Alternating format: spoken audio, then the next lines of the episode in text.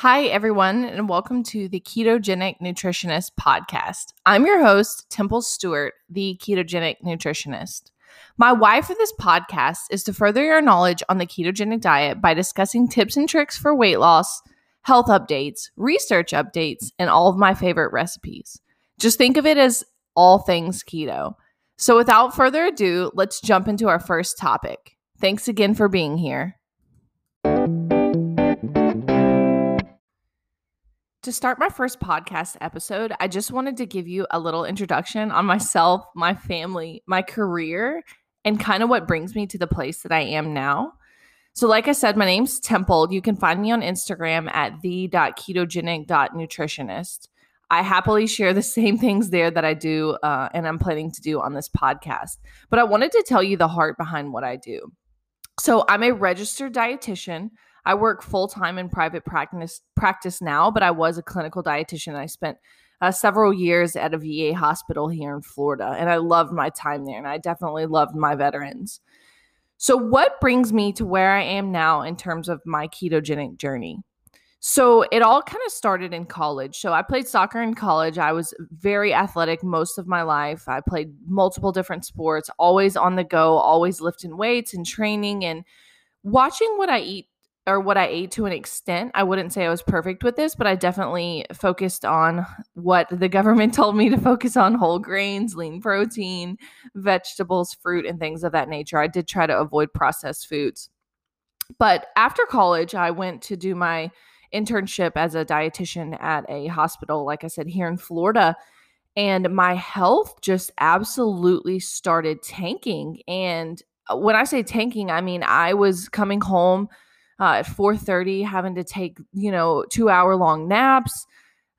My hair was falling out. My skin was just dull and i was getting acne. I was having a very difficult time finishing workouts. I lost my period.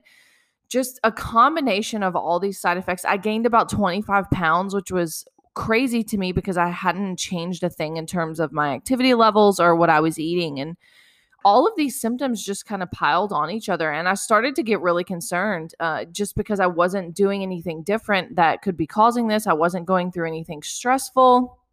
It just kind of came out of the blue. So I started to do some investigation, and you have to take into consideration the fact that I was going through schooling to be a dietitian. I was working in the hospital. I was learning the traditional nutrition nutrition recommendations of you know eat less salt eat more veggies they, just the kind of stuff that um, most dietitians learn in school and so i started putting that into practice in myself but i also started to uh, head on to the doctor's offices because i wanted to know what was going on with my body. I had a feeling it was something hormonal but i wasn't positive.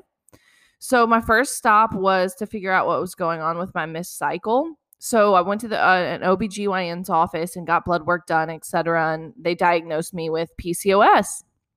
And so um, this didn't come as a huge shocker, as I kind of had a feeling this could be what it was, as I am uh, Queen Google MD and kind of knew what my symptoms were were saying. And so he told me this, and I was like, okay, well, you know, uh, what are my options? And my options weren't very clear. And he just basically said, hey, I can give you some metformin, which is a a, a diabetes type 2 diabetes drug um, and i can give you birth control. And i'm thinking in my head like oh that's it? Like you don't have any other options for me just just medication?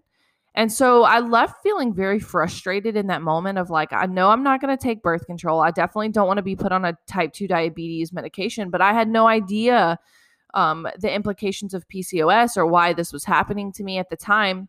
And so um, i kind of went with it.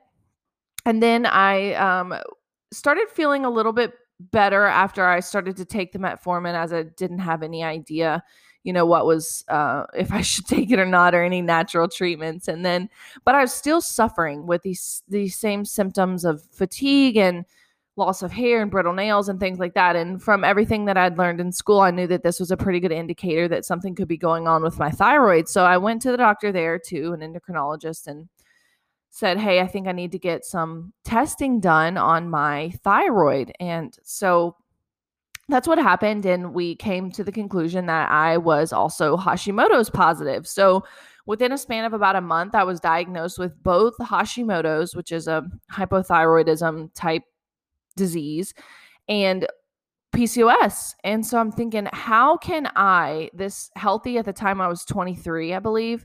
Yeah, 23 years old, college soccer player, dietitian in training, be getting these silly diseases that a, a, ton of people in the country suffer with. So I was very frustrated and um, honestly a little bit discouraged with the the path that my health was taking. And so I started to do some investigation. As you know, um, n- neither the endocrinologist nor the OBGYN told me much about natural treatments. Um, and that's not a knock to them. I just didn't pick the right one and pick the right ones. And um, so I started doing my own treatment and I started looking at things. I started researching things. And one of the first things I came across was the ketogenic diet for PCOS. As many of you guys know, uh, a lot of diagnoses of PCOS can be directly linked to insulin resistance, which is essentially your body not using that hormone correctly, becoming numb to it.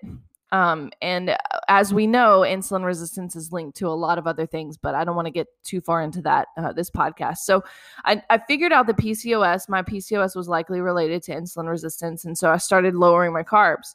Uh, and within a week, I was feeling better. Um, my face was less oily. I had started losing weight. I wouldn't say I was full on keto. I'd just say I was following kind of a lower carb style diet and I just started to feel better. My energy started to come back. I started to have a lot more just motivation for life. I stopped being so um, tired all the time. I felt like I was able to focus a little bit better. Um, and most importantly, I started to see the symptoms of m- my hormones regulating. Now, my period didn't come back for about seven or eight months, but I could definitely tell that things were starting to regulate. Now, the PCOS wasn't the only problem. And I realized, okay, well, I've got to do something and get myself under control with the Hashimoto's as well. And so, mind you, um, one aspect of this I didn't add in is um, I, during all of this, I am planning a wedding. Um, so my husband and I were getting married in um, October 28th, 2017 is our anniversary. So I was planning a wedding while I was trying to fix my health and it, it was a very stressful time, but also one of the best times of my life in terms of self discovery and reflection and being able to understand really what it was all about. And so the stress levels were relatively high, but I was still able to start making some really significant lifestyle changes and dietary changes. And then I started doing some research on Hashimoto's. And of course, I came across Dr. Eliz- uh, Izabella Wentz. She's a um, PharmD and an incredible Hashimoto's warrior. And she has just a wealth of knowledge on the internet. And um, I started realizing, oh man, I'm eating a ton of things that could be causing inflammation and and causing my thyroid to basically be triggered. And so I started eliminating those, starting with gluten and dairy and obviously processed sugars and just things that I knew were not necessarily beneficial and or giving my body nutrients there. And that is really when my health started taking just an uh, a great great increase in terms of how I was feeling. And so I knew that this was the path that I was supposed to be taking in terms of low carb keto as well as just elimination of the foods that cause problems for me.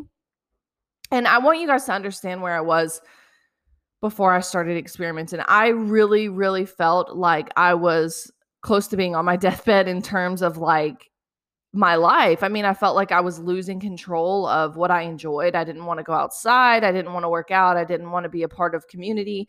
I just felt so bad. And all of that was changing with these dietary interventions that I'd started. And so I was really, really encouraged by this just discovery period. So that is kind of the backstory behind why I became interested um, into into this style of living, into this style of eating, and um, just lifestyle in general. There. With all that being said, I want to move on and talk about where I am now. So after all of that eh, discovery, investigation, and just look really, really digging deep into alternative therapies versus what we know about some of these diseases, I mm-hmm. really, really changed my life around through ketogenic dieting, through intermittent fasting, through cold therapy and infrared saunas and all these things that you don't really hear about on the mainstream medical media.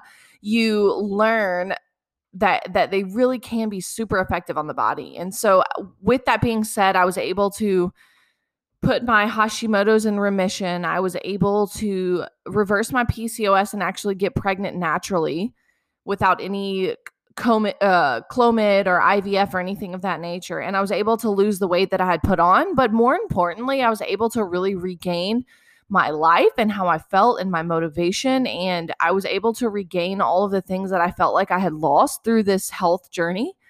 And so it was just an incredible boost to reinforce what I'm doing now. And it really, really wanted me or it really helped me want to share my message with people and it really increased my passion for this and love for this and love for others and this is how my private practice came to be is i decided that instead of you know kind of saying the nutrition guidelines that the that the government wants me to say i'm really going to start my private practice and i'm going to start helping people the best way that i know how and i'm going to share my experiences and i'm going to share my knowledge and I'm going to give my time to those who are trying to find health and trying to find healing and walking through some of the similar things that I once walked through.